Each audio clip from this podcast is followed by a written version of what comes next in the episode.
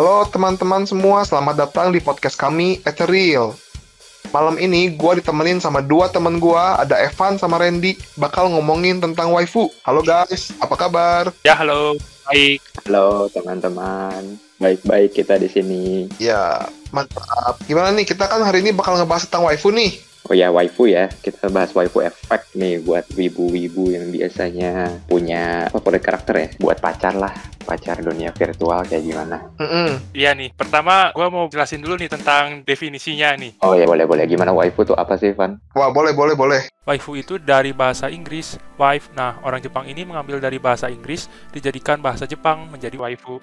Artinya istri gitu. Oh pelafalannya si Jepang nih dari wife tuh waifu gitu ya? Iya. Nah terus terus. Nah, itu tuh karakter perempuan dalam wujud dua dimensi gitu. Disukai oleh para pecinta anim, game, manga, dan kultur fiksi lainnya gitu. Oh, jadi dia bukan cewek beneran, Ya, cewek di game, di anim, tapi kita suka gitu. betul, Dijadiin sebagai kayak pacar kita gitu ya. betul. Oh, ini ini biasanya selain dari game, dari anime, dari manga tuh biasanya gimana perwujudannya apa aja nih? Oh, perwujudannya tuh dalam bisa dalam bentuk aksesoris kayak barang-barang tertentu tuh, kayak misalnya guling, kaki makura gitu, poster. Oh iya iya, bisa dikoleksi kayak gitu ya kalau kita emang seneng buat figur kayak gitu ya, misalkan nih. Iya betul. Oh, iya gue pernah ngeliat tuh teman gue kalau satu karakter emang udah suka, seluruh kamarnya isinya poster kayak gituan ya. Misalkan dia sukanya Asuka tuh, Asuka yang Evangelion. Dindingnya semua Asuka semua tuh, figurnya juga Asuka semua. Kayak gitu mungkin yang dibilang waifu ya. Ya betul, betul banget. Oh, iya iya iya. iya. Gue juga punya nih waifu nih. Waduh, lo ranking jelas punya dong. Siapa nih waifu lo nih? Nah, waifu gua tuh Yoimiya dari game Genshin Impact. Nah, Oh, Genshin Impact. Iya iya. iya. Oh, yang petasan-petasan itu ya? ya ya betul yang petasan Hanabi, Hanabi. Iya itu gue suka lihat tuh. Iya, gue suka lihat tuh X-nya di YouTube. Iya, iya, gue juga pernah lihat tuh yang merah-merah itu bajunya kan. Iya, nah gua suka Yoimiya itu karena gua suka warna merah. Terus gua suka juga desain si Yoimiya itu bajunya gitu kan. Terus udah gitu dia juga cantik. Seksi. Iya, seksi. Waduh, mantap. Mantap, mantap, mantap. Kalau si Boyem siapa nih? Kalau waifu sih sebenarnya gue banyak, cuman waifu nomor satu gue tuh dapat dari game Art Knights nih. Namanya Surter. Buat yang nggak tahu, ketik aja S U R T R Art Knights nanti keluar tuh waifu gue. Oh, Tuh gue suka soalnya di Art Knight tuh dia tuh kayak cheat ibaratnya. Saking OP-nya tuh sampai boss pun bisa di satu lawan satu gitu. Jadi udah cantik, seksi, terus kekuatannya juga mantep banget gitu. Jadi best waifu. Mantap. oh best waifu. Lu kalau pacar kayak gitu kuat, lu serem juga. deh. Oh iya itu makanya waifu waifu aja jangan pacar beneran. Iya, iya, iya. Nah, kalau Randy gimana nih? Kalau gua sih waifu Hinata paling ya. Hinata di Naruto tuh soalnya dia tuh kayak baik, pure, innocent. Terus kalau kita ngelihat di Boruto itu jadi istri dia baik banget ya kayaknya layani Naruto terus ya. Terus kan kalau kita lihat sejak si Naruto dari nol dijauhin sama teman-temannya belum bisa apa-apa, dia kan udah suka ya. Jadinya nggak Naruto udah menclok jadi Hokage, dia baru mau deketin gitu kan enggak ya. Dia emang dari awal Naruto belum jadi apa-apa aja, pengen ngedukung, selalu ngedukung. Naruto berbuat apa dia selalu ngedukung. Terus kayak cintanya tuh setia banget ya kayaknya ya. Ya, dari episode 1 Naruto sampai episode terakhir Boruto eh belum terakhir ya kayaknya masih gak, gak, gak pudar lah Mm-mm. masih setia banget kan ya kan kayak waifuable banget istilahnya kalau kayak gitu tuh Berarti lu tipe yang dominan nih, soalnya Hinata kan yang mudah didominasi nih tipe-tipenya nih. nah itu juga mungkin iya kan Iya, kayaknya kayaknya nurut gitu ya jadi istrinya. Ya nurut gitu, dia apa-apain disuruh mau gitu. Mungkin mungkin mungkin. Eh, physically oke juga ya. Ih, wow mantep dong Hinata. Nah itu itu itu ya salah satunya kenapa kita mewaifukan apa ya se, apa sih itu namanya segambar atau apa se, seorang lah Sebuah karakter. ya sebuah karakter ya mungkin itu ada ada ada alasan-alasannya ya nah kita bahas juga nih apa sih dampak positif dampak negatif ya Nah ya kira-kira apa tuh? Kalau misalkan dampak positif ya menurut gua dulu nih ya dari gua dulu ya Heeh. ini sih menurut gua kayaknya bagus buat kita tuh punya satu gambaran Heeh. atau satu kriteria supaya kita tuh gak asal pilih cewek gitu loh. Hmm. Kita kan nge-waifuin sesuatu kayak tadi gue bilang dia mau yang baik, mau yang innocent, mau yang cintanya tuh ya nggak nggak pudar atau selalu ngedukung dari nol atau humble. Itu kan salah satu kriteria-kriteria yang kita required lah buat cari cewek. Nah, kebanyakan orang begitu kenal cewek cantik sedikit, terus ya udahlah gua kejar dia sampai dapat nggak tahu tuh dalam-dalamnya kayak apa, ya dia asal kejar aja gitu sampai dapat taunya nggak sesuai ekspektasi gitu kan. Nah, ini tuh jadi jadi kriteria lah, jadi kriteria buat kita target cewek kita tuh sebenarnya kayak apa sih biar kita lebih kenal diri kita juga. Iya benar. Refleksi lah ya. Ya betul, kayak refleksi gitu kan. Maksudnya kita tuh maunya kayak gimana sih cewek sebenarnya. Lihat aja waifu kita, apa sih yang kita suka gitu kan. Itu kan ekspektasi kita kan. Waduh. Tapi ya perlu diingat juga kalau cewek beneran tuh nggak seluruhnya kayak waifu karena manusia punya kekurangan. Iya. Ya nggak ada yang sempurna kan. Ya ada juga pasti sifat-sifat yang nggak sesuai sama waifu kita dong. Heeh. supaya kita nggak oh nggak sesuai sama waifu kita nih terus kita kecewa terus ya udahlah tinggalin lah gue sama waifu gue aja kan kayak gitu kan Itu akut sih. nah makanya ini perlu disadari juga kalau kita nggak mau cuma ditemenin guling seumur hidup kita kan Heeh. kan kita kan nggak boleh. Cuma sama dia cuma kura doang seumur hidup nggak mau lah. Sama guling berlobang. nah itu. Itu kan udah kasihan kan kita kan akhirnya. Boleh lah lu sekarang tapi jangan seumur hidup gitu. Orang tua lu juga pasti sedih nanti lihatnya nah istilahnya sama dengan cewek-cewek kalau suka nonton drakor juga ngidolain cowok ganteng ya romantis maksimal. Nanti ekspektasi mereka kan milih cowok bakal sangat tinggi juga kan. Terus kalau nggak seromantis di drama ya mereka bakal kecewa Semenjak ada drakor tuh standar cewek tuh jadi naik drastis gitu terhadap cowok kan jadinya. Nah, ya mirip-mirip kan kayak gitu kan. Kayak kita sama waifu, sama cewek, sama drakor tuh akhir-akhirnya ekspektasinya berlebihan gitu. Mungkin itulah salah satu ya.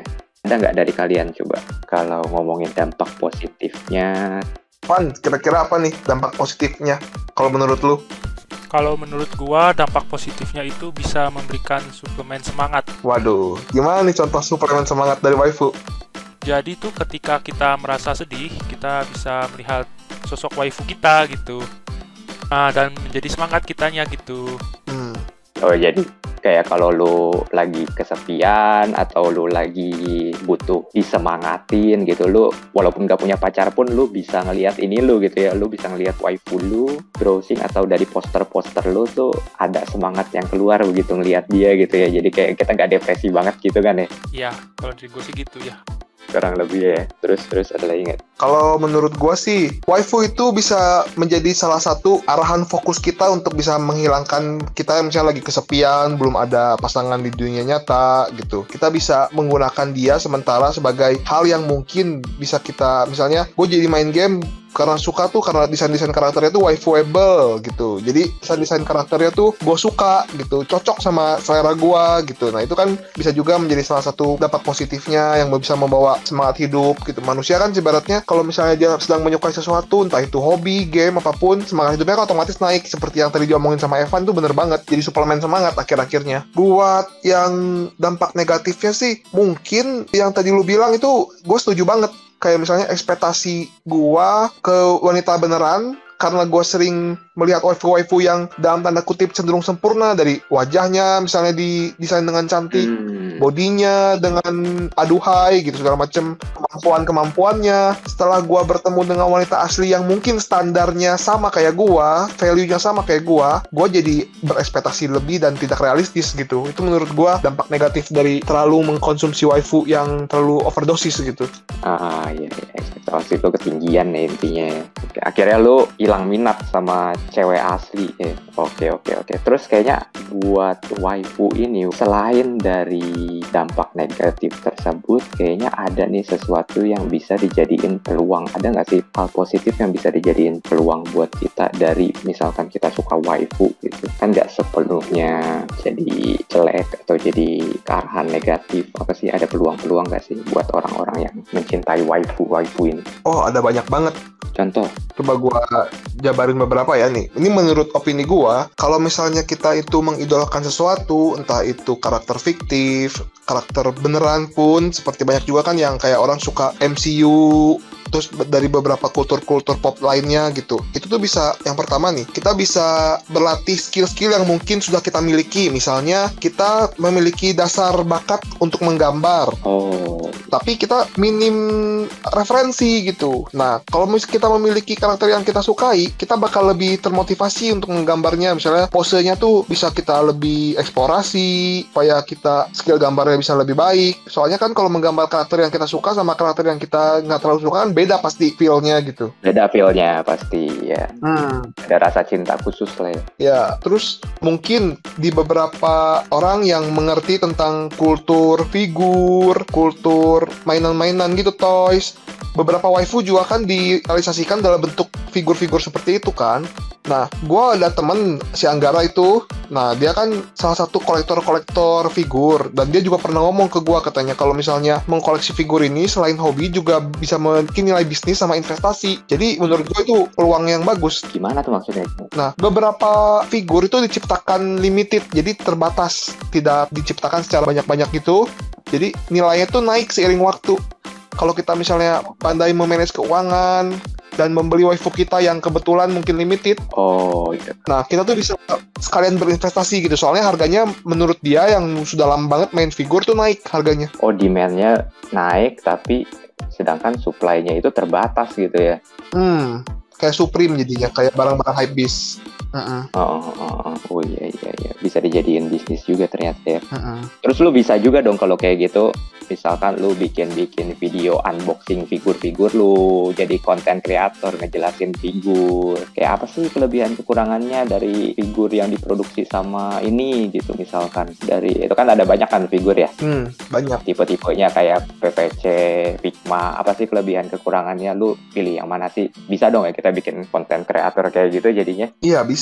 Buat sumber penghasilan juga tuh Iya, bisa banget tuh. Bener, itu juga ide yang bagus tuh. Oh iya, terus gue juga pernah lihat tuh kalau lu misalkan mau waifu kan Miku gitu ya. Heeh. Hatsune Miku itu kan ada tuh orang-orang yang ciptain semacam AI-nya yang lu bisa nge-greet lu ketika lu pulang, halo gitu. Terus good night, good morning.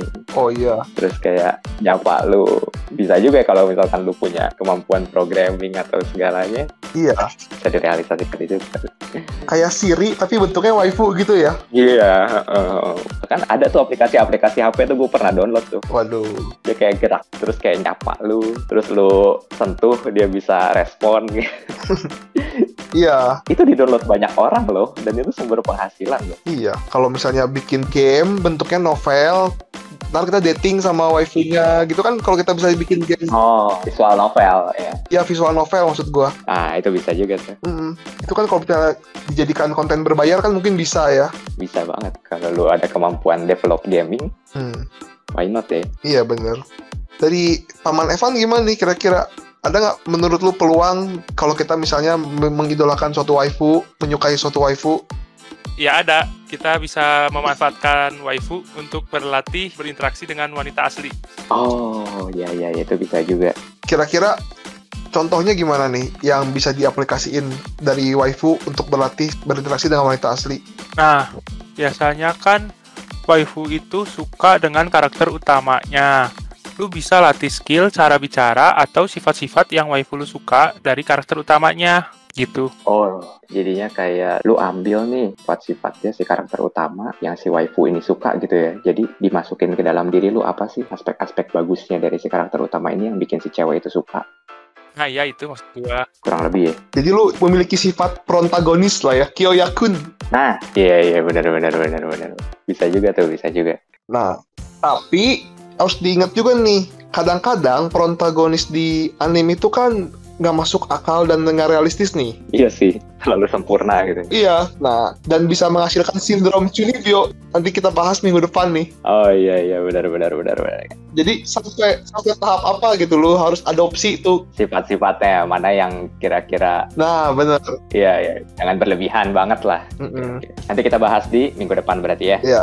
Nah, sebelumnya Hmm. Kita buat challenge dulu nih. Waduh, mantap. Waduh, Ya, challenge apa nih, Ren? challenge-nya nih, kita kan tadi kan ngebahas soal waifu effect. Nah, waifu effect ini kita mau buat macam tantangan lah buat kalian. Jadi, kalian coba untuk menemukan satu cewek, cewek beneran ya, bukan waifu. Entah di virtual, entah lu mau datengin cewek beneran, atau kenalan sama cewek beneran, ataupun gebetan lu yang udah bertahun-tahun lu incar, terserah lu. Lu mau dapat dari Tinder juga nggak masalah. Yang penting itu cewek yang ada di dunia nyata dan eksis. Nah, lu coba deketin, berinteraksi sama dia. Targetnya mungkin kalau lu nggak bisa ketemu, alangkah baiknya kalau ketemu, tapi mengingat ini lagi corona, mungkin lu bisa sampai video call, itu sangat bagus. Telepon juga nggak masalah. Nah, itu targetnya ya. Jadi nggak cuma chatting doang. Chatting, ya chatting terlalu gampang lah kayaknya ya. Nah, targetnya lu sampai telepon lah atau video call sama dia. Jadi ya lu membangun relasi yang selama ini tertidur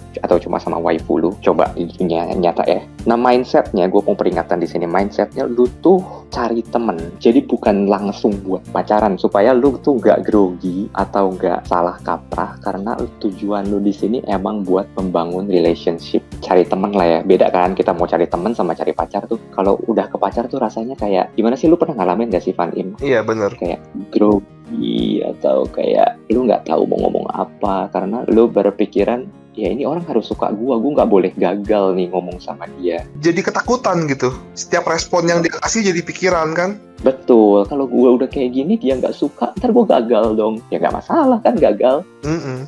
Kita di sini nothing tulus karena tujuan kita adalah cuma membangun relationship kita menambah satu teman. Iya. istilahnya kalau lu emang mau deketin gebetan lu entah lu gagal entah lu berhasil kalau dia nggak suka pun ya udah nggak masalah. Soalnya kalau lu nggak mulai pun sebenarnya sama-sama nggak ada hasilnya. Lu nggak berinteraksi juga sama dia kan jadi kayak istilahnya lu mendingan gagal setelah mencoba daripada lu nggak mencoba sama sekali. Iya, dan gue yakin juga kalau misalnya lu udah mencoba satu kali, apalagi ini kan banyak nih mungkin yang ngedengerin ini para para wibu yang suka ngegame dan suka main-main game yang berulang gitu kayak misalnya namatin Dark Soul, namatin Dota 2. Kalau lu udah kalah sekali itu pasti game berikutnya lu bakal tambah jago. Ya, lu grinding skill, lu level up gitu kan maksudnya. Iya, kayak gitu. Sampai nanti lu mungkin jadi fuckboy misalnya. Itu tujuan utama kita bukan? itu itu goal kita kan? Bukan. Ya, itu kalau misalkan tercapai ya alangkah baiknya. mungkin kalau tercapai bisa bagi-bagi rezeki ke kita pajak jadian. Nah, itu boleh juga. Kan kita jadi win-win ya. iya. Ya pokoknya tujuannya lu ajak interaksi, lu cari temen, bikin dia nyaman dan mungkin bisa jadi teman curhat dan sebagainya. Lu jadi clown, lu jadi badut pun gak masalah itu interaksi. One step ahead kok kalau orang udah nyaman curhat biasanya lu di friendonin pun ya udah seenggaknya lu seneng kan gitu. Nanti kalau misalkan ada hasil atau kalian terbantu dengan challenge atau obrolan kita lah ya, ada yang bisa kalian tangkap, mungkin kalian bisa komen juga di YouTube kita. Kita ada YouTube ya, Van ya? Iya, YouTube kita 3 The Real. Nah, kalian bisa subscribe, kalian bisa dengerin tiap minggu selain di podcast karena kita bakal pot- eh, post juga ini di YouTube. Nah, kalian bisa komen di sana, kalian bisa coba beritakan lah hasil-hasil kalian yang terbantu atau kalau ada kritik dan saran juga boleh ya. Ya, makian juga tidak masalah. Kita sudah ke bawah. Nah, kalian juga nggak masalah. Kritikannya nggak masalah.